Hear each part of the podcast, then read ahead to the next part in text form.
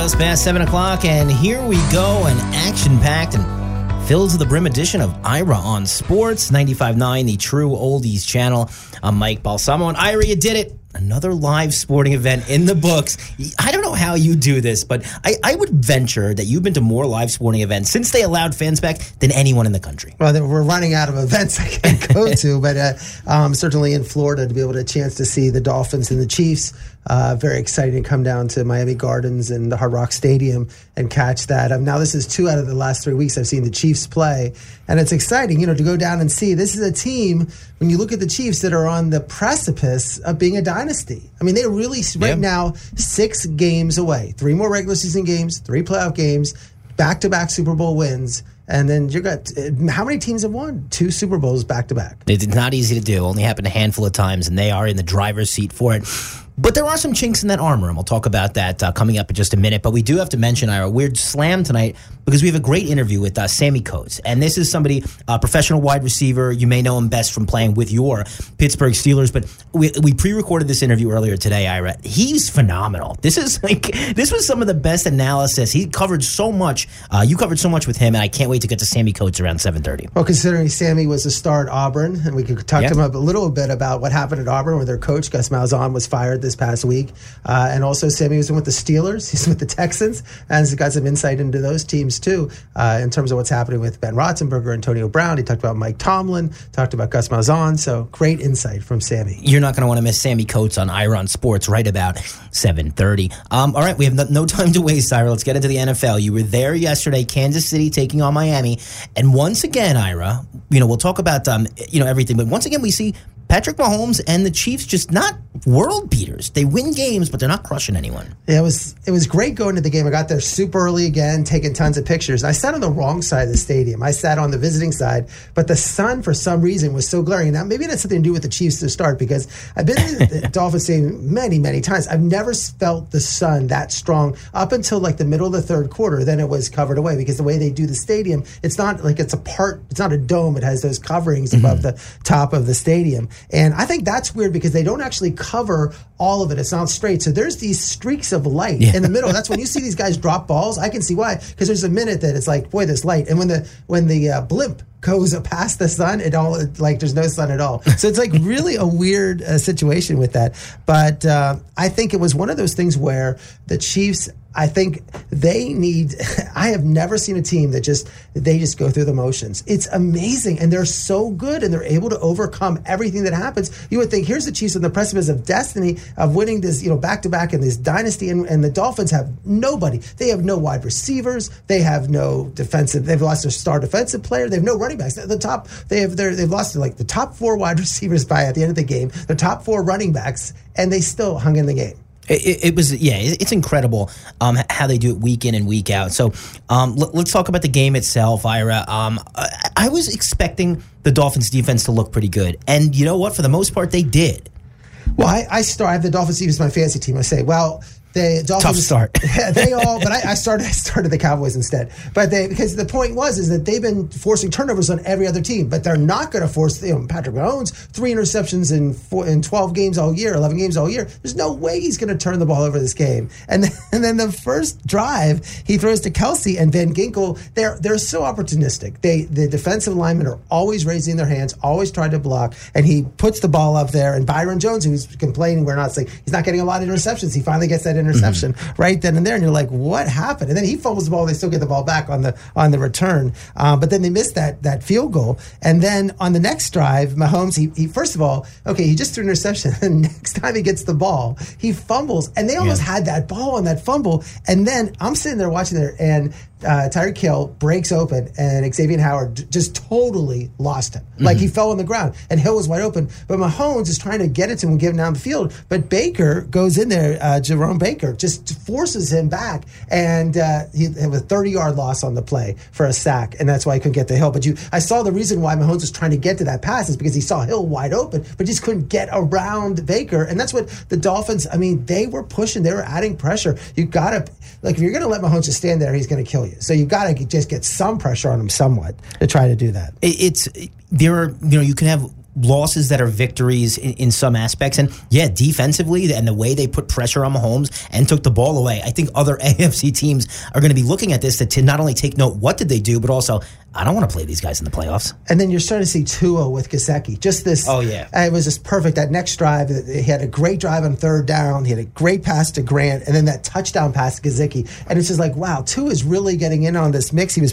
He. It seemed like there were moments in the game where he didn't play well, but I think that that the end was tremendous. The two drives at the end, but in that in that first quarter, that other drive, that touchdown was great to go up seven nothing, and then Mahomes throws another that interception he threw to Helaire, the second interception. What was he doing? I mean, here's the guy we're giving him the MVP, and it was like a, it looked like uh, Ben Roethlisberger throwing some of these interceptions. It was like a five yard pass, and it was right over Helaire's head. Just yeah. a terrible, terrible pass. Um, but then uh, DeVante Parker.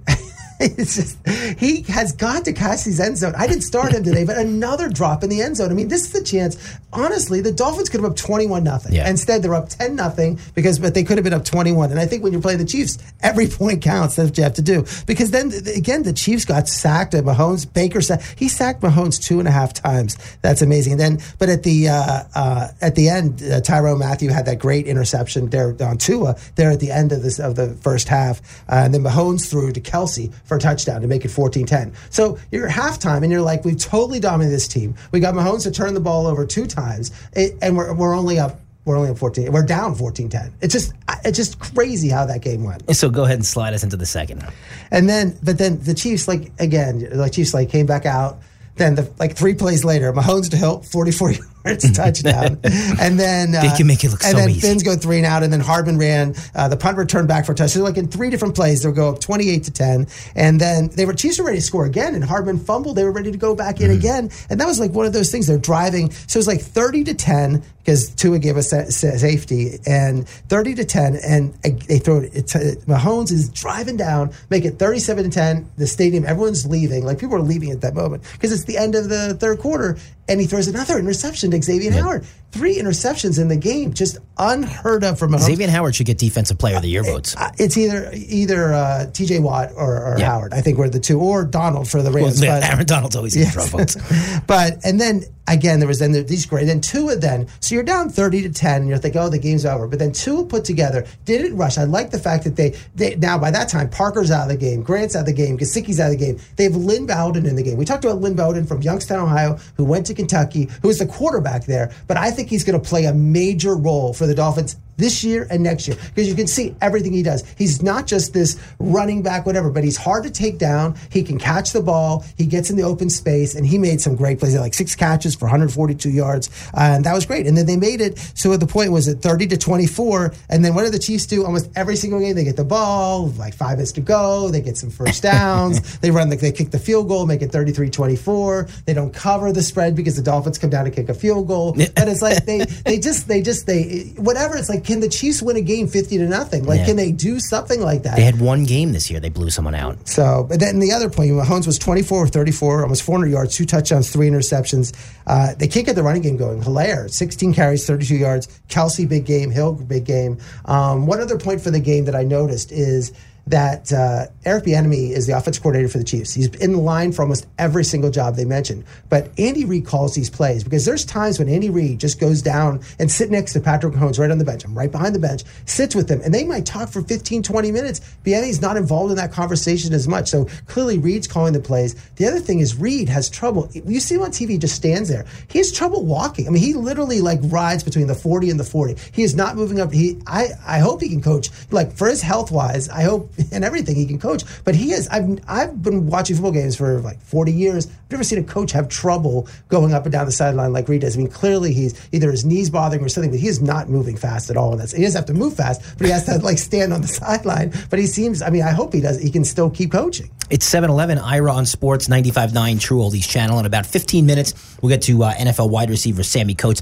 Sammie, you know, you, you have a good dialogue with him about Davante Adams because he is the best receiver in football right now. And we talked last week about how he's pretty much uncoverable. Travis Kelce's the number two most uncoverable person in the league, Ira. They, it's, you said last week, you know, on first and goal on the one, they're throwing to Davante Adams twice. It's same thing with Kelce. They get close and they're just buzzing the ball into him. He's unstoppable he's he catches the ball and uh, and he's just he's a quiet leader on the sideline. So it's neat when you're behind the Chiefs. One other thing I've noticed that Honey Badger Tyrann Mathieu he is he is the leader of that defense. I mean Mahomes mm-hmm. is quiet, not in people's faces, but walking up and down talking. But Mathieu just is going crazy, yelling and screaming to everybody, and I, they need that. I mean, the Chiefs In, need intensity's someone, never been an issue yeah, for him. the Chiefs, but the Chiefs need they need more intensity like that on the yeah. sidelines. Um, let's uh, move on. Steelers and Bills, Ira. I think we didn't talk that much about this game before it, but you had to be a little bit worried. The Bills looked amazing last week. You guys didn't, and here you have Josh Allen coming in, and it looks like he's returned to the form we saw after the first six weeks when people had him in the MVP conversation. Well, the Steelers are in a problem because they have all these games being postponed, delayed. They're playing in the middle of the week. Yeah, they've been screwed. And that's been a problem. And the fact that they have they've lost Devin Bush, their star linebacker, Bud Dupree, their star linebacker, Robert Spillane, who backed them out, is out of the game. They started Marcus Allen, who's really a safety at linebacker. They're missing Joe Haden, their second best cornerback. They're missing their entire offensive line. They're in a total mess, and their wide receivers can't catch the ball. I have never seen wide receivers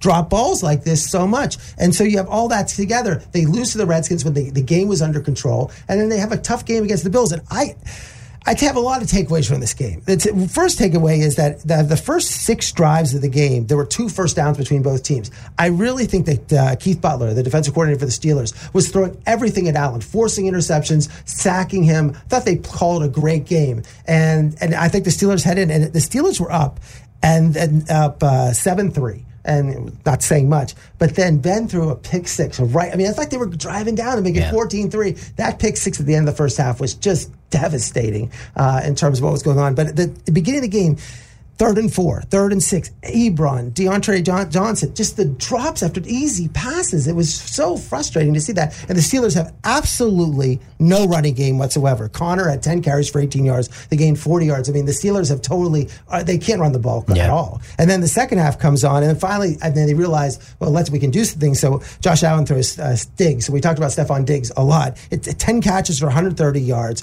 Just seemed like every play he was making. And it was just, there's nothing the Steelers could have done to stop him in that second half. And then at the end, the Steelers had a nice drive. But Allen, they really the adjustments uh, that Sean McDermott made at halftime were tremendous, and uh, and clearly the Steelers then were just way out of that game and just they're, look the starting the Steelers are starting like Williamson, who was not even on the team uh, last like two three weeks ago. Yeah. I mean, they just picked him out the Jets practice squad. Like this is really the Steelers. Just the injuries are catching up to them. They're limping to the finish line here. We got to hope that they get um, get healthier as we get close to the playoffs because they're definitely going to be in there. Um, let's go to Patriots and Rams, and this is one Ira that was make or break for the Patriots season. Maybe make or break for Cam Newton as a starting quarterback in this league. I didn't have much confidence in Cam, and it was worse than I thought it was going to be. Yeah, I mean, it was 10 nothing Rams, and again, the Rams defense is really picking They're it good. up they're they're good. Aaron Donald just plays great, and uh, it was just this one situation where then Cam threw this pick. It was ten nothing. The Patriots got a pick on on Goff on amazing play. Bryant made a play, and then they turned. Then Cam right the next play, pick six, 17 nothing. Game's over. That the fact that Jarrett Stidham is in, and now finally the Rams. I mean, they've gone through a couple years now. Cam Akers from Florida State. They drafted him earlier. I know people are drafting in fantasy super high. Like, where's Cam Akers? Where's Cam Akers? Well, he finally 30 carries, 171 yards, first 100 game. So now they got this whole thing where they got a quarterback who's not going to hopefully make mistakes, great defense, great, great running receivers. back, great receivers. It's uh, I'm not sold on the Rams. They're nine and four, still not sold, but. Now the Patriots, this sets up for next week. The Patriots at the Dolphins the Patriots still have a chance to make the playoffs. I mean, very slight, but if they beat the, they have to they have, they have to win all the three games. But the Dolphins, they could catch the Dolphins, so the Dolphins have to. You know, again, the Patriots at seven, they could finish with nine wins. Dolphins have to win next week. The Rams move up um, in my mental NFC power rankings. Every I, the Rams move up every every uh, week in my power rankings in my head. So we're going to talk to uh, Sammie Coates here in just a few minutes. You had talked a little Bucks with him, and you're standing by your uh, Bucks in the Super Bowl, and they played the Vikings Vikings, and they did more than enough to win. I think they had an extra week off. They were able. They had some of these tough games and everything about Kansas City, uh, New Orleans, everything. So they finally get the uh, two weeks off. Play the Vikings. Uh, seems like things are getting going. We'll see what happens going forward. But uh, they play Atlanta two of the last three games. So Tampa Bay is going to be in the Super Bowl. I mean, not the Super Bowl in the playoffs. I think they're going to make the Super Bowl, but it was a good win to win that they had to make. I mean, when you have Tom Brady under center, I think he always gives you the best uh, best chance as far as clutchness goes to get to that Super Bowl. Um, before we talk about tonight's game, how's the playoff shaking out? Well, really, in the NFC, almost everybody still has a chance because the the division, uh, the the last playoff spot is seven and six. So you have a, lot, a bunch of teams that are six and seven that have the chance to get in with Arizona at seven six. So even Chicago and Minnesota at six and seven have that chance to get in. Seattle and Tampa are pretty much in, and the East is still up in the air. So you have one one division where everybody's up. But in the AFC, again, that's where the Colts are nine and four. Tonight's game between the Browns Huge. and the Ravens, the Ravens are at, at seven and five. Like they go eight and five, and the Browns have nine and three. They can go. I mean, this is huge for the both teams. This is key because this could eliminate the Ravens from the. This could not put the Ravens out of the playoffs, which is a team that people thought would go to Super Bowl, and otherwise the Browns and then a whole mix of what happened. So very, very big Monday night uh, show tonight. Well, let's uh, give our pick now. Ira, we talked before the show. So this is actually Ravens giving three points to Cleveland in Cleveland. I don't be- agree with that. I think that the Browns win outright. I really do. I, I, I agree with you. I think this. I think the Ravens are on fumes. I think this Yeah. is the time. I think they're looking for excuses, and I, I think the Browns. Now, if the Browns don't come to play, then we know what the Browns. They're almost like the Browns are a situation like the like Florida or Miami. We're going to talk about football in a second. It's like okay, here's your time to show national television, uh, Monday Night Football. You don't show up for this game. I'm not sold on Baker. I'm not Yep. sold on everything. So this is it's Stefanski. This whole thing. This is like one of those things that everything you've done this entire year, which has been great, could all go out the window if you throw away this game. You are correct. And they were talking about last week versus the Titans being the biggest game of Baker's career. No, this is now. And it's on national TV for all of us to see. 718 Ira on Sports True Oldies channel. Just about uh, seven or eight minutes away from Sammie Coates, NFL wide receiver, joining us. Great interview that uh, Ira did with him. Let's go to NCAA. You, you talked about it. How we looking? Well, it's interesting that Alabama played Arkansas, totally destroyed them. And then all the other teams were mainly off Notre Dame, Clemson, Ohio State, all these games that were canceled in terms of how it was going to happen. And it was like one of those weird schedules of weird days of games. But the way it shakes out right now is that Notre Dame and Alabama, the fact that the big upset is that Florida lost. And Florida losing to LSU and it's just horrendous in terms of Florida's chances because right now it looks like Bama's in no matter what. They win or lose against Florida, they're in. Notre Dame win or lose against Clemson, they're in. And Ohio State is really in. I mean, Ohio State has to play Northwestern. They have to win, of course. They lose. They're 22 point favorites. But it looks like those three teams are in. Now, if Clemson beats Notre Dame, they're in. That's four. We're going to call it a day. But what if Clemson loses? And that's going to open up a lot of issues because at that point you have Texas A&M that has one loss, but who beat Florida. So Clemson is going to Clemson is going to say, well, we have a chance. We have one loss. We got destroyed by Alabama. They play this week against Tennessee. You have Cincinnati, who's a, uh, a 14 point favorite over Tulsa, in the American Conference Championship game. They'll be undefeated. They'll say we're undefeated. We have a chance. Florida's saying, wait, you know what? If we what if Florida ends up beating Alabama? Uh, They might have a That's gonna cl- shake everything up. That would have a claim. USC says we're undefeated. Um, so I think it really comes down to really between Texas A&M and even Iowa State or Oklahoma, the winner of the Big 12 championship, might have a claim. But I really think it comes down to Texas A&M and Cincinnati for that final position. And I don't know where they're going to go. I, I'm going to say Cincinnati because they're going to say, you know what, throw it into a non-power five conference. They're undefeated. Um, Texas A&M had that bad loss to Alabama, but uh, I I just think so. I think it's going to come down to Texas A&M or Cincinnati, very, very close to what happens. But that should be the. But truly, it might not come down to that because what will happen is, is Clemson is a 12 point, fa- uh, a a nine and a half point favorite of Notre Dame. They should win this game if Clemson's in, and then they'll- what they're going to do is they're not going to have Clemson play Notre Dame again. They'll put they'll play Alabama would play Notre Dame, and Clemson would play Ohio State. So that's and we're going to know by next Monday because this happens on on Saturday. You know, Saturday's going to be a great day. You have all these games going on: Florida, Bama, Notre Dame, Clemson, Ohio State, Northwestern, Cincinnati, Tulsa, even Coastal Carolina and Louisiana. They'll have a, that that game, and and you have all those games. Plus, you have two NFL games that night uh, playing. So you have Green Bay playing. So it's uh, it's going to be Saturday's going to be a great football day. Got a, just a couple of minutes here before we get to Sammie Coates. Let's touch on a few of these games. Alabama just keeps rolling. I. They are amazing and they totally destroyed Arkansas. It wasn't even close. And it was like, it was one of those things where uh, Mac Jones, 24 29, zero touchdowns, zero interceptions. The question is, did Kyle Trask in the LSU game look so poor that maybe Mac Jones has this wrapped up for the uh, Heisman Trophy? I mean, that's what's so weird that happened. Najee Harris was tremendous. I mean, again, I love what Alabama does. Unlike Kansas City, they like, they get the game over fast. They were up 24 to 3 with 11:45 to, uh, to go in the second half, uh, second quarter, 38-3 at halftime. and they, you know, they play he's 97 and 0 uh, Nick Saban 97 0 against unranked teams. It's uh no, it's interesting to watch and uh, I, I, think Mac Jones starting to look better. You know, this Heisman Trophy um uh, Heisman Trophy crown is going to go to somebody. He's making a stronger case for himself and we might be going the other direction with Florida. And they played LSU, and this was just not the way you needed to let this season go. Well, it was a weird game. They were a 22 point favorite. I always say, was so excited about the end of this year is you never know.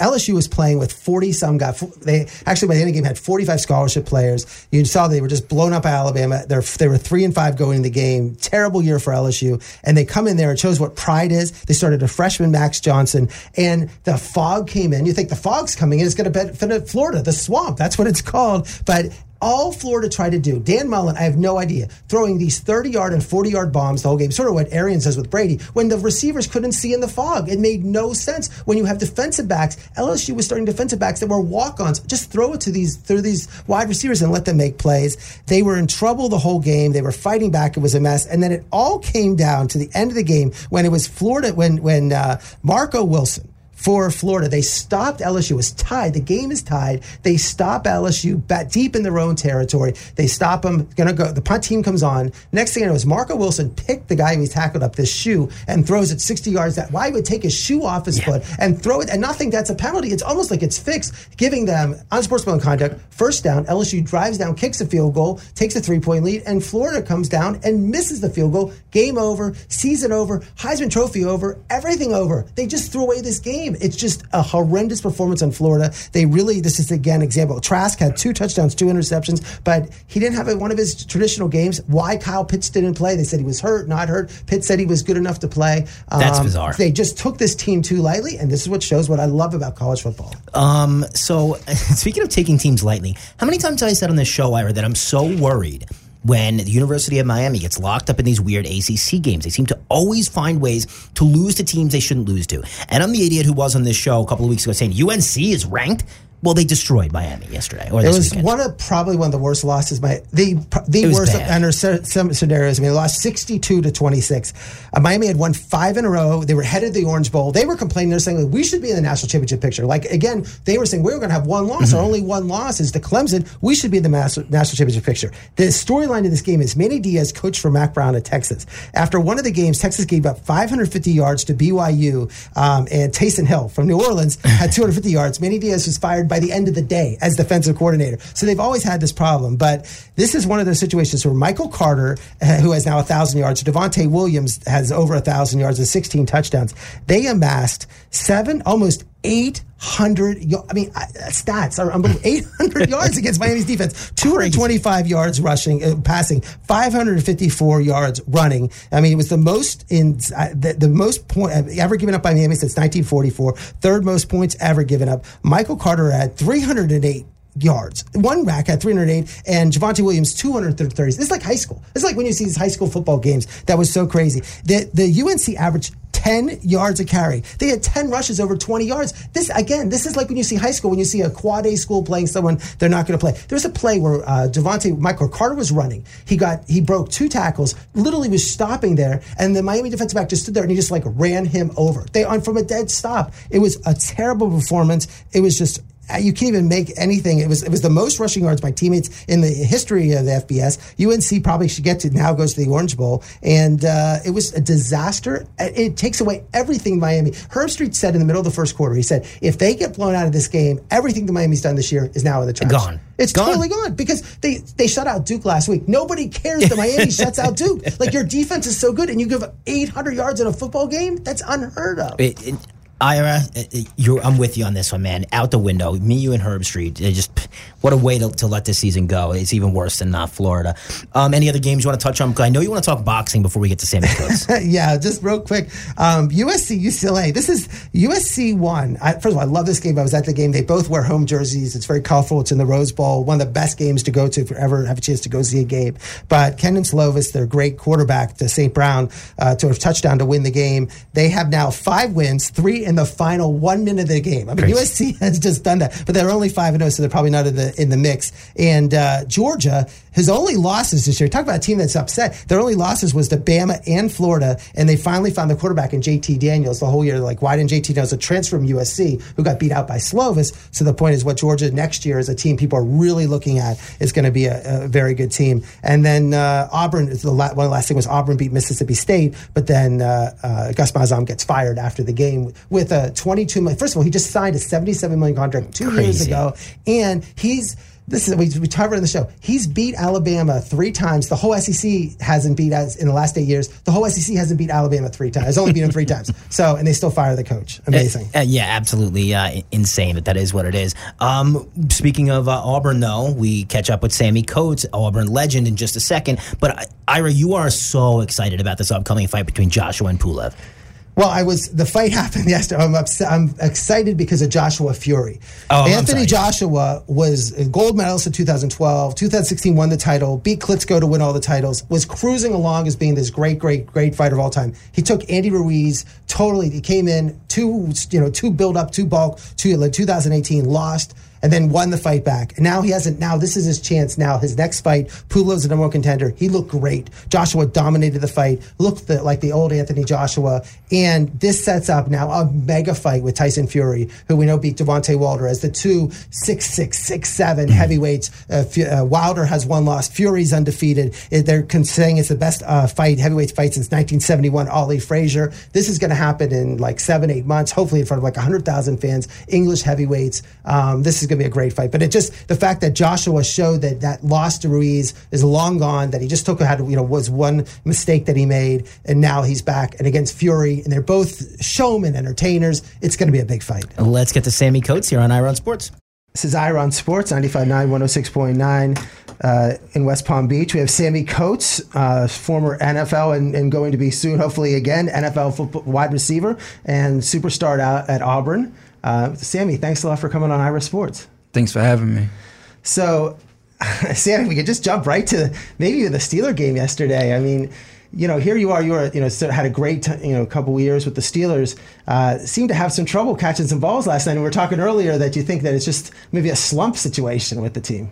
You know, once you put mentally put that in your head, as you drop one, then it come two, then it come three. Now it's all mental. It's it's nothing else but mental, and it's a slump now. Now you got to break that bad habit. And once one guy dropped, once contagious. Now you got two drops. Now you got three t- drops. This is how sports works. Until you get back, get your groove back, eh, it, you'll always be down on yourself. Wow. So you grew up in Leroy, Alabama. It's a population of nine nine hundred and eleven. but I saw there were like two and two Major League Baseball players went there, like another Yeah. NFL player. Amazingly athletic Yeah. town for nine hundred eleven people. You know, it's a small area, you know, but you know everybody. Everybody in the town know everybody. Um, the guy you talking about to play baseball is Philip Ervin. Um, we played together in high school. He was my quarterback actually in high school before he left. Um, he's a great player. Still plays now. I think Manuel King went to Alabama. He went in the NFL for a while. It's about three or four of us that came out, but it's rare. You Wow. know, so it's like when me and Philip came out before that it was like 20 years. so it's like we kind of changed the culture there. You know, it's it's a big football place, football and baseball. So that's all you got is sports there. You ain't got much others to do. You ain't got a lot of a lot of restaurants, not like stuff like that. It's all just sports. Did you play Friday nights or is it Saturdays? Friday, So Friday nights must have been huge in that town for uh, football. football. You go to one of the high school football games, you think you had a college game. so I had looked on the map and I said, well, you went to Auburn, but how close were you to Alabama? But it looks like you were like two and a half hours to Auburn and three to Tuscaloosa. I wasn't sure exactly, but it looks like It's to Tuscaloosa. I think it was three and a half. To Auburn, it's three. It's like one this way, the other one this way. So why'd you choose to go to Auburn over Um, Alabama? Alabama never offered me. They wanted me to come to a camp like I did to get my Auburn offer, and I was like, I just don't want to go to another camp. I, I want to go through that hassle again. It was a lot, so I was like, you know, I'm gonna commit to Auburn. Uh, I visited. I like the campus. I love the games. I love the atmosphere. So I was like, I'm done. I don't want to keep trying. did you go to? Were you? Were, did you think of any other school? Um, I actually went to the year when Julio was at Alabama. Went to every last home game at in Tuscaloosa. Wow. Yep. But they never really offered me. They uh, they'll, they'll tell me they want to offer me, want me to come up and visit. They want me to come to a camp, and I was like, I don't, I don't want to do that. So that was Gus Malzahn, who we in the big in the news right now, who was let go by Auburn. Was he recruiting you, or was that another who, who recruited you? so Malzahn was the offensive coordinator at the time. Gene Chizik was the head coach. Um, Malzahn used to come watch me play basketball. so Malzahn and Trooper Taylor was my recruiting people and they used to come watch me play basketball and stuff. So that was pretty cool. Um, they really sold it for me, Troop and Malzahn did a great job, you know, with my family and just with, with the whole situation. So it was, it was kind of no brainer. Wow. So your sophomore year, your team goes 12 and 2. You had 42 catches, 902 yards, seven touchdowns. I mean, you look at the teams you beat. You beat A&M, who was ranked seventh at the time, Georgia 25th. You beat Bama, who was first at the time, and and you beat Missouri in the SEC title game. So you won the SEC title, everything, and you play in the BCS game against Florida State. Talk about that year, being on a team that is playing every weekend. You're playing on 3:30 on CBS, big games. You know, that season was something that I don't think Auburn ever see again. That year we played like three or four teams in the top ten at the time, and every game was bigger than the next one. It was like, oh man, we, we don't have time to relax. You know, we went from Texas A&M, we had to play LSU. We lost to LSU that year. So after LSU beat us, we was like, oh man, I don't know what we're gonna do now. We thinking like, oh, we out of it, we out of it. Then we beat Texas A&M and Texas A&M. That sparked something for us. It's just like after that, it was like we can do this. Then we just went on the road beating everybody. And then the championship game was in the Rose Bowl, and I was there. I went to that game. I sat next behind Charles Barkley, and he was. I mean, he'd be excited to have hear you on the show. But I sat right behind him, and he was the greatest. I mean, I talking about. I mean, Barkley was talking to every fan. wasn't like in some skybox yeah. or whatever. It was so much fun. But that was a crazy game because I always say they brought the boxes out for like the hats, the championship hats, to uh, Florida State, and then they brought him back. They brought him back to Auburn and brought him back. You could just see the same guy walking back and forth with all the hats, and finally, you, you guys just barely lose that game. Man, that was a crazy game. It's one of those things that when they say football is a game of inches, inches, it really is. You know, a, a block punt, um, a fake a fake punt goes for a first down, um, a kickoff return go for a touchdown. Two plays that we make those stop, we win the game by two touchdowns. Wow. That's how, that's, how, that's how football works. It's just two plays, special team plays that change the whole game. Yeah, and it must have been so exciting. You know, that's when the BCS started. There wasn't the college football playoff. Mm-hmm. It must have been so exciting. He had four catches, 61 yards in a game. Just playing the national stage like that. Finally, that just been so exciting. You know, it was at first I was a little uh, skeptical because I was getting double team. You know, I wasn't really getting balls, but every time it was like a big third down, I get the ball, and it was like I want a touchdown. You know, being a selfish player like any other guy that would have been in a national game, but when I seen the other guys were doing really good, I was actually excited and I was more motivated to make those big third down catches. Who was covering you from Florida State that game? Do you remember? Um, God, they had the guy that went in first round, the DB. The year after that, he didn't leave that year. He left the next year. They had two good players, and they had both of them on my side. Oh no, yeah, so that's not fair. No, it was it was pretty fun. And then you come back your junior year. You had 34 catches, 741 yards, four touchdowns. You're second team All SEC, uh, and you graduated that year too. Yep. And uh, in the Iron Bowl, how about this? And against Alabama, five catches, 206 yards, and two touchdowns. I mean, to catch, I mean, that's DeVonta Smith type numbers. Yeah. Um, that year was a lot of people know I, I, tore my meniscus at the beginning of the season, and I had to wear a knee brace the whole year, an offensive line knee brace. So oh, that no. year was like something that kind of molded me into being a tough guy because I played through what I played through. But it came back and bit me in my butt when I went to the next level. You know, so that's the one thing about sports that a lot of people don't understand is like when you got guys banged up in college, they want to push through it, but eventually they'll come back and catch up to you. Oh no, yeah. that's not. um, and then talk a little about Gus Malzahn. I mean, here's your coach. He's he he was just let go after eight years. Uh, had a record of uh, it was just 68 and 25, 39, 27 in conference. He w- went to the national championship game. We talked to the Super Bowl and the Peach Bowl, uh, and he was he has three wins against Alabama. The entire SEC has has three wins against Alabama. So I mean, it's and then they and they let him go. And, and what's your what was your relationship with him and those things? Um, Malzahn's a great great person. You know, he always wanted you to be the best man, not just be the best player. That's one thing I, I really took from him. Um, I still talk to him. I still text him all the time. Um, he's a phenomenal guy, phenomenal coach. You know, sometimes in football it just that's how it is. That's the business of the world. You know, you got to win, win, win, win in the SEC. If you ain't winning, it's like you ain't doing it good enough. You know, so if you ain't winning championships, it's like, oh, the next guy got to try to win now. So it's Malzahn. He gonna land on his feet and be a great coach somewhere. But other than that, he taught me a lot. He built me, molded me, into the man I am today. Well, he was noted when he was in high school and there was an, an assistant as this genius offensive coordinator, the, the, the hurry up offense. And with you, he had Nick Marshall with you as a quarterback. Just couldn't get that next quarterback then that felt that you know to run his offense the right way. You got to be able to do a lot with his offense. If you're not a quarterback that can be mobile and read really good, you won't do well in his offense. So that's why Nick Marshall did so well. He was able to pick up and learn, and he was so athletic. Like Nick was probably one of the most athletic kids I ever been played a sport with, and he can do things that certain guys can't do. just at that level, and that's why he made the offense look so special. And the guys now, it's harder for them because I, I don't know. I think defense has changed from when we played it. Defense is starting to pick up on that kind of offense, you know. So it's the players now. The whole scheme changed on defenses from when we played, and now you got guys as fast as like your fast guys on defense, like your fast. Like it's it's all about the scheme. Then once the defense picked up on, it's kind of hard. So now you got to find another way. You know, I noticed also when I go to all these games and see Antonio Brown when the Steelers run the hurry up offense, they um, it's it's as a wide receiver you're, you're running down 30 yards down the field. Then if they don't throw it to you, you have to run back to the line because they're going to run the next play. They don't just go into a to a to a huddle. Yeah, that's one thing about being a receiver. You got to be in shape. You got to be able to run all day. You know, that's that's probably one of the hardest things. That's why you have a lot of hamstrings and little, little crazy screens because all you do is run, run, run, run. You know, so it was, it's fun. It's, it's a lot of fun, but it's a lot of challenges, and it comes with a lot of cons.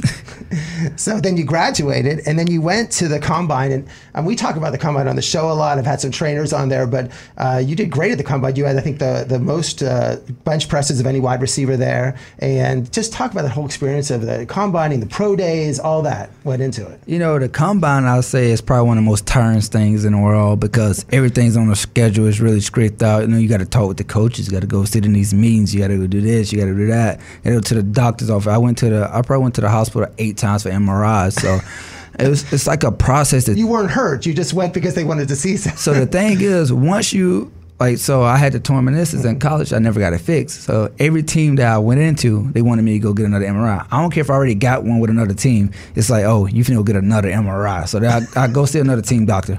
Oh, we need to get an MRI. I just did three of them. It, it was just a whole exhausting thing. Then you had to wake up early for the forty, and your body's not ready, and it, it was a process. That combine's a lot. And then, did you know you were going to get drafted by the Steelers? Did you have a good idea that was going to be, or it just happened? Um, to be honest, I I visit Pittsburgh and I visit a few more of the teams, um, but I didn't think they was gonna draft me in the third round. I really thought I was gonna go to the Patriots the next round, the fourth round. And I remember talking to Billy Belichick at the pro day. He was there at our pro day, and I did really good at pro day when it came to running routes and stuff. And that's what everybody kept saying. Oh yeah, he can go to the Patriots fourth round, fourth round.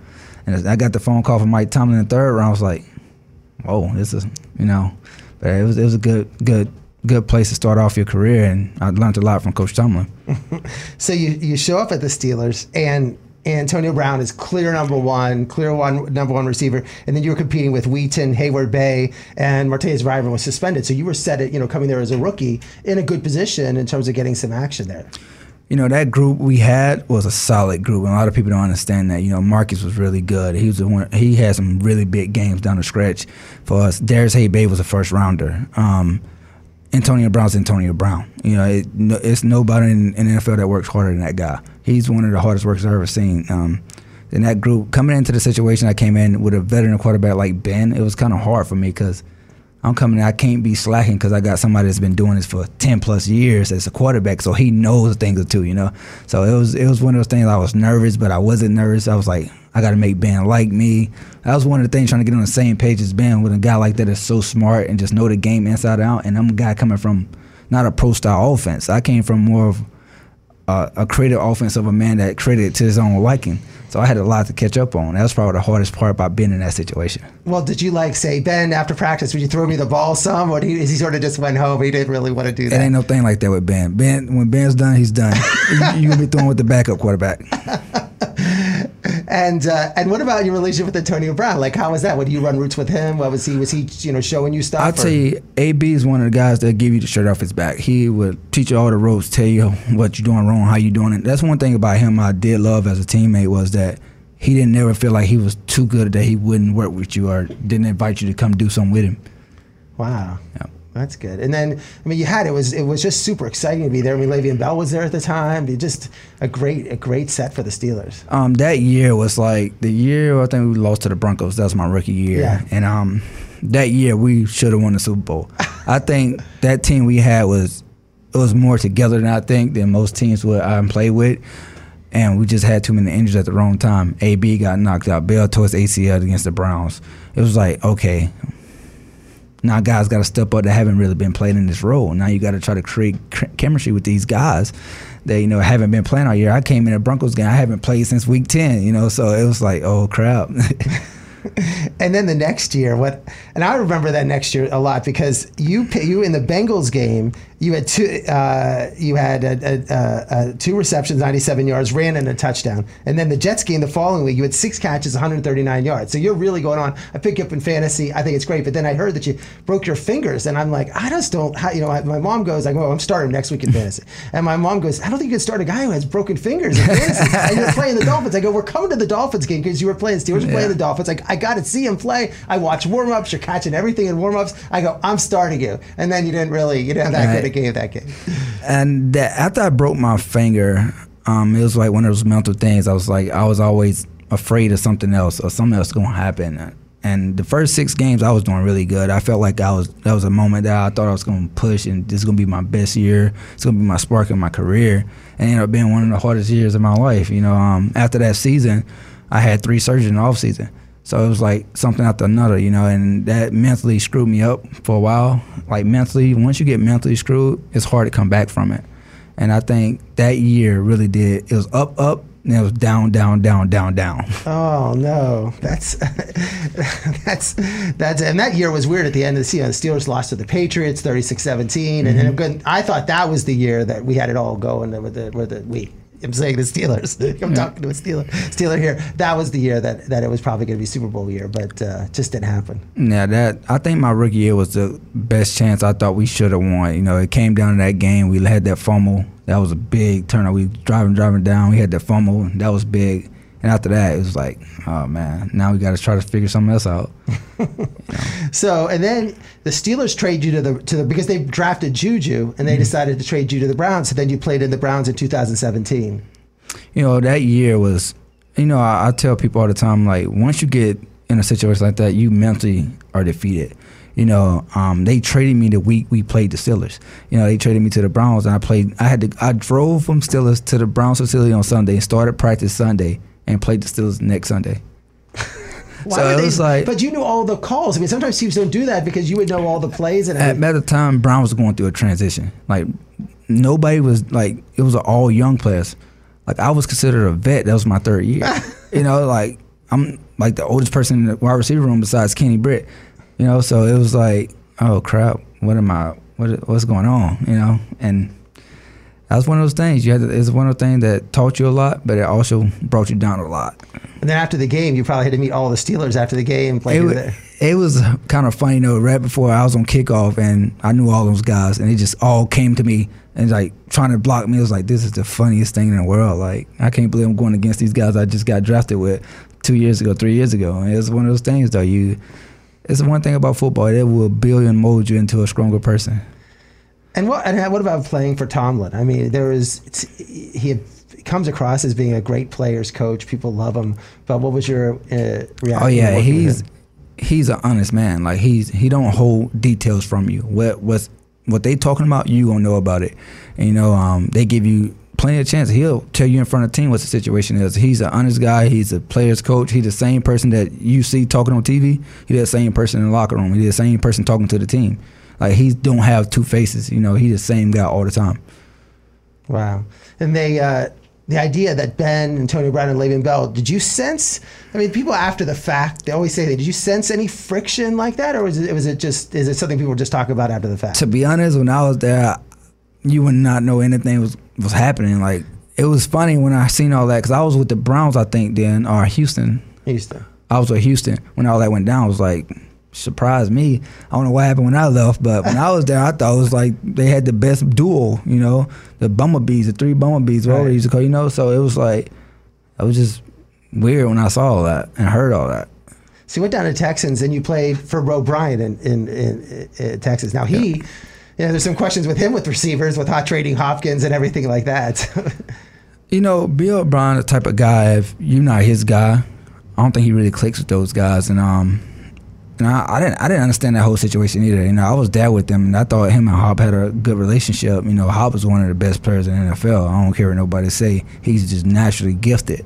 And when I watched him play, it was like, yeah, I, he's gonna be here for a long time. That's what I thought when I was at. I was like, he's gonna be a Texas for a long time. Like, and when I seen that trade and I seen the value of the trade they gave for him, I was like, this is gonna be the biggest mistake of the whole the whole team, the whole organization. This is one of the biggest mistakes. And guess what? It ended up being one of the biggest mistakes they ever made. And he lost his job. That's it's just some things you can't like. Common sense don't add up. Like that trade did not add up. Like what is going on? DeAndre Hopkins, the one of the best receivers in the world, with a quarterback that got chemistry with this receiver. So let's go ahead and trade him. Don't make sense. I don't know. We're talking to Sammie Coates, uh, NFL wide receiver uh, for the Steelers and star and star at Auburn. Um, so then, you know, I noticed that about. Let's go back, jump back to Bill O'Brien when he came to Penn State. I'm a big Penn State fan. Grew up watch following them. I mean, it was like there were a lot of players on the team that had this reputation as being great players, and they just they were gone like the next year, and and and it's like they didn't know. I mean, they didn't know why they were gone. I mean, these, these aren't bad play, bad. You know, they were they were hard workers and everything. So. Yeah, he's a different guy. You got to understand him. You got to be around. I guess you got to just be around him long enough to understand him. I think when I was there, you know, I felt like it was like you have some beef, but you have no like it was always up and down with him, and I think that was one of the problems that I think happened with him and Hop. Wow. And then last year, well, you had sort of part of your. It was exciting. You you decided to go the XFL route and try that, and that's you know people were like that league was catching on. I mean, people. A lot of my friends. I was watching some of the games. It seemed like it was gaining traction, and then everything fell apart. That that league I thought would have did really really well if the coronavirus wouldn't hit. When all that happened, I think it was on the truck. So we started started off with like 30, 20, 25,000 people in the stands. About midway through the season, we was ending up to like 45 to 60 people in the stands, 60,000 people in the stands. Like the games getting packed. Like fans know everything about you. They like it was it was start actually it was it was a lot funner than most most sports most sports teams I played with because it was like the players had a lot more say so in what was going on, and that's important in anything you do. If the players got some, the guys that's actually going out there putting it on the line got say so in something, it makes a big difference in how successful something's gonna be. Who, who's your quarterback in Houston? Um, I had PJ. Oh wow. Yep, he's with Carolina right now. Well, that was good. What about the rules? You know, different types of rules. Was that hard to get used to? Is it is it what was it one foot in and not two foot in? What was it for? yeah, you get you get one foot in. It's like the college. Um, the another rule you couldn't leave on a punt until the ball was punted.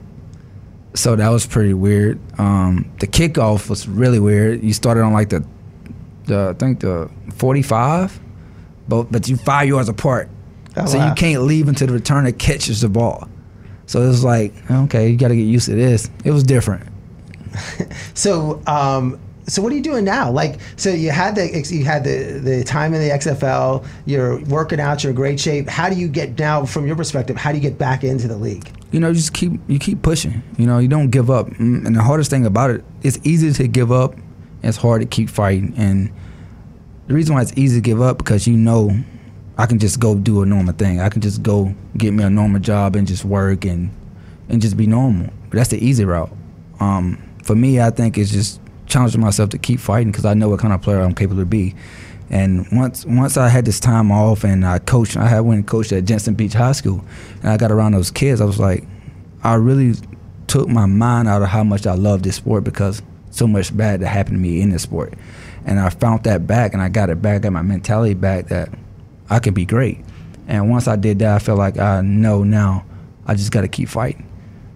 You saw from the high school kids. I mean, that's Yeah. what people talk about. They're like, they these kids aren't playing for the money, not playing. They just love playing football. you forget it sometimes. You, especially when you make it to that level. You know, it's so much play into that. It's a business. It's one of the the, the cutthroat business in the world. And once you get there, you start thinking like that. Oh, this I'm a cutthroat person. Then I humbled myself when I went to go coach these kids, and I see these kids out here giving it all. On, like they putting everything they got to win one high school game, and they crying after a game, or they this, this like this meant so much to them. Man, I lost big games, but I didn't cry. You know, like, and you find out like that was me.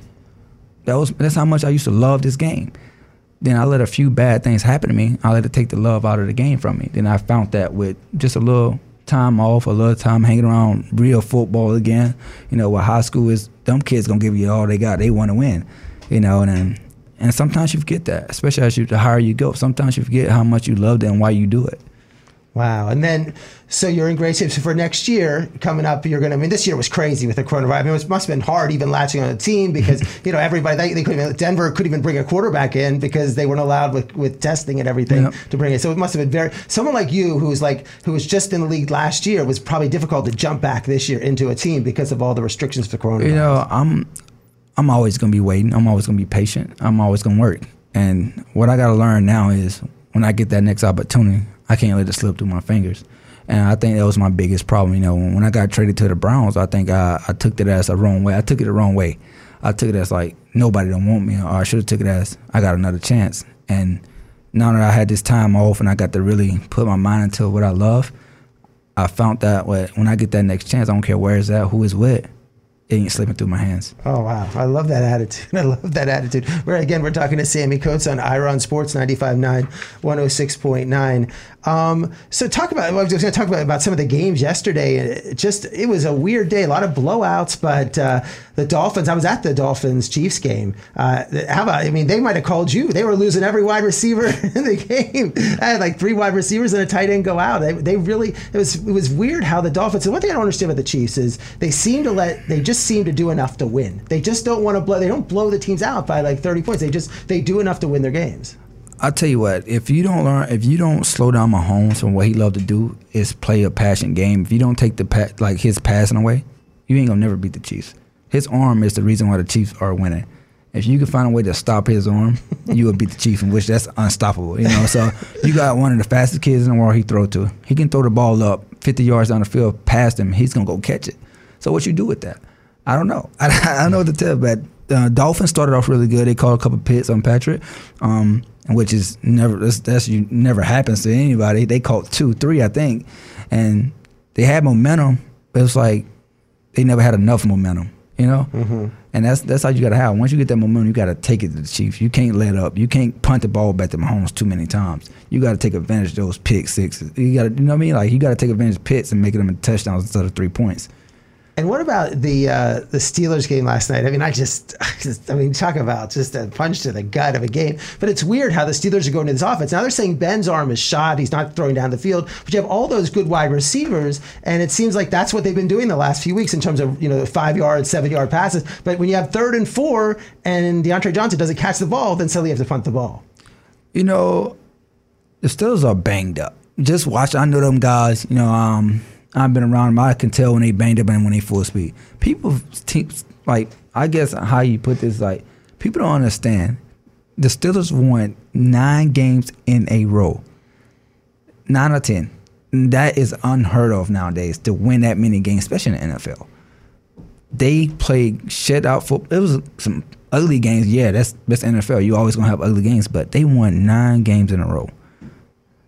And eventually, some stuff is gonna start to leak in, like fatigue for playing for so long. You know, running a lot of routes. They, they, they've been running a lot of routes. Some guys scoring three to four touchdowns a game, five touchdowns. So it's gonna catch up to you. Now it's about how can we get this rest. You, these guys young. They don't know about this season. Still got like four more games for the season over with before you get to the next to to the playoffs. So these guys are young. That fatigue catch up to these young guys. It did me like that. I was like, dang, that's a long season. It ain't like college. Play twelve games, you done. You know, you good, you good. In the NFL, after you get to twelve, you still got three more games. You know, like you still got more games. Then you got the playoffs.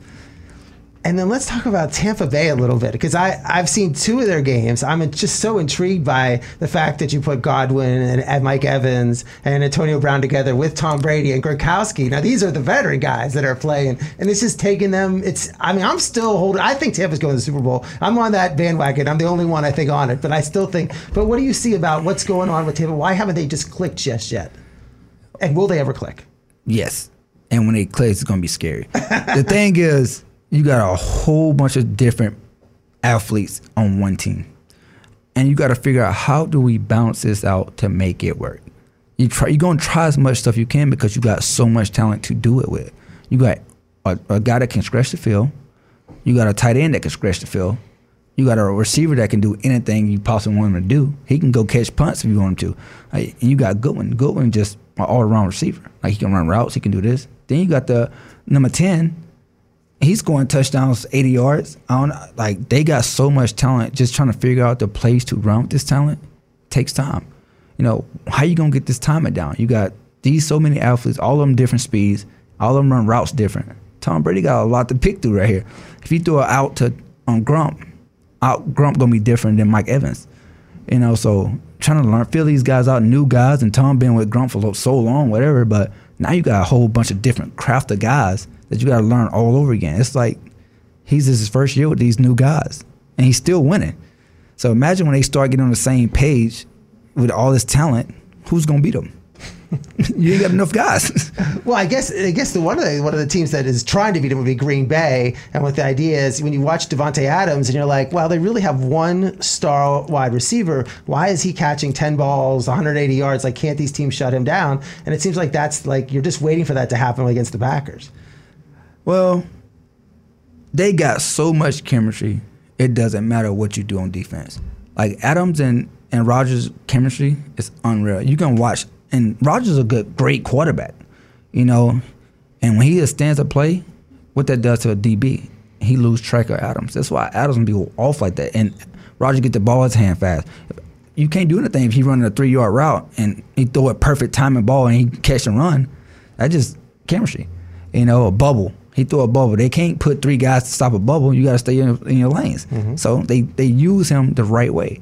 They move him around. You can't double team him every time because they put him in the middle. You double team, you're gonna lead the wide open outside. They got other players that's really good, but the only one that stand out is who Adams because he take advantage of every time the ball is in the way. It's his ball. It's, and that's why they, that chemistry like that. That's why you can't stop that and one last team. I mean, we're intrigued by Seattle because for the last couple years, Russell Wilson has just never been perfect, never thrown interceptions. And this year, suddenly has these two great wide receivers in Lockett and Metcalf, and he's throwing interceptions, throwing interceptions in end zones. Now they beat the Jets last, you know. But what what do you think? What do you think? How they right the ship there in, in Seattle? But playing the Jets helps you right the ship. That's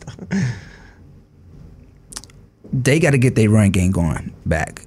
When they run, they had a lot of injuries mm-hmm. in, the, in the backfield. So once they get their run game going, that offense will become that offense they, was, they were like four or five games ago. The problem is the run game ain't going. So now they're focusing more on Dunkley to stop the pass. So now everybody's focusing on stopping the pass because the run game haven't been doing so good. Once they get their run game going, they're going to be the same team that, was, that started off the season. Wow.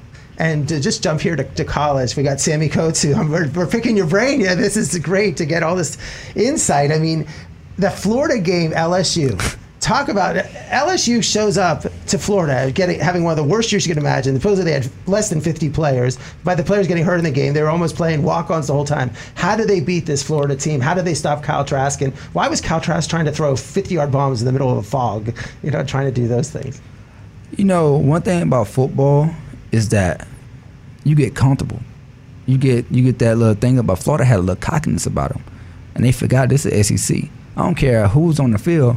Them guys in LSU wanted to win more than Florida did, and it showed up. Like them guys was making plays. The pick they caught on the on the sideline, never seen a pick like that in my life. Like the stuff they was doing was just like it was all want to. And I don't think Florida was on the same level as LSU was that night. And I think it bit Florida in the butt because they came in thinking we already won this game. And you can't do that in the SEC. I don't care how bad a team played all year. You can't come in and think I already beat them. and I think that's what Florida did. And how does Alabama seem? I think they've won like 97 games against unranked teams. How does Alabama keep that edge that these other teams seem not to have, where they're just they're just a year in and year out, different players, they just have that edge and they, they blow these teams out, just not, even not even close. You know, Alabama keep players to back up their players. Like they bench is good. That's what like um, like they bring in guys. They tell them, hey, you ain't gonna play this year. The first two years you might not play. Them guys buy into that. Now in two years, them guys look like they've been playing for four years. Alabama good at having a backup plan, and most teams don't do that. They co- most coaches go in and coach for now. Nick Saban coach for the next three years. You know he gonna bring two or three guys in that's five stars. One of them probably gonna play. Two of them might. but It depends.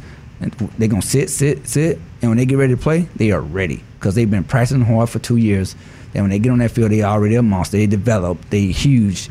Like he just do a great job developing players that's behind his starters, and when they get their chance, they go ball out. So, what do you think for the if it if it ends up being Clemson, Notre Dame, Ohio State, and, and Alabama? Do you think that Alabama is going to do you know uh, be the uh, have lead the SEC to another championship? Nobody can stop Alabama run game. That kid is a monster, and the way he's been running the ball, the way it's, it's been consistent. It ain't like it's oh, it's a fluke. Oh, he had. They are consistent right now. They are about the only team I've seen that's been consistent every game, and the only team I think that could beat them is Clemson. Ohio State not beating them. They, like they don't have enough depth to beat them. Mm-hmm. If, if they quarterback go down, they in trouble. Like you know, it's like Alabama got depth, and it's hard to beat a team with that much depth. Like they started linebacker get hurt on Alabama, the next guy come in, I promise he gonna be just as good as that star linebacker, and that's the difference. Them, like you playing at Ohio State, they depth ain't the same as Alabama. You look on Alabama sideline, half of them guys are like the starters. You know, I'm like, it's, it's, it's no comparing it. And they did a great job with it this year. I watched them play when they beat Auburn. I was like, that's another championship for Alabama. well, it's hard when they when they put the reserves in and say they don't want to run the score up. They're just they're trying to run the ball up and run one play, and still, uh, and the guy the running the back of running back was gaining like 10, 15 Yeah. yards a carry. That's amazing. So uh, wow, it was great. Well, Sammie, I really really appreciate you coming in and talking. This is great, and I I just wish you the best luck. I mean, I, I think this would be great to see you back in the league next year, and uh, and just keep working out working hard, and, and we'll be rooting for you here. yeah, I'm, I'm gonna keep working. I'm gonna keep pushing. I'm gonna keep fighting and keep believing in myself, and hopefully it work out. That's great. That's great. Well, thanks again for coming on Ira on Sports. I appreciate it. Thank you.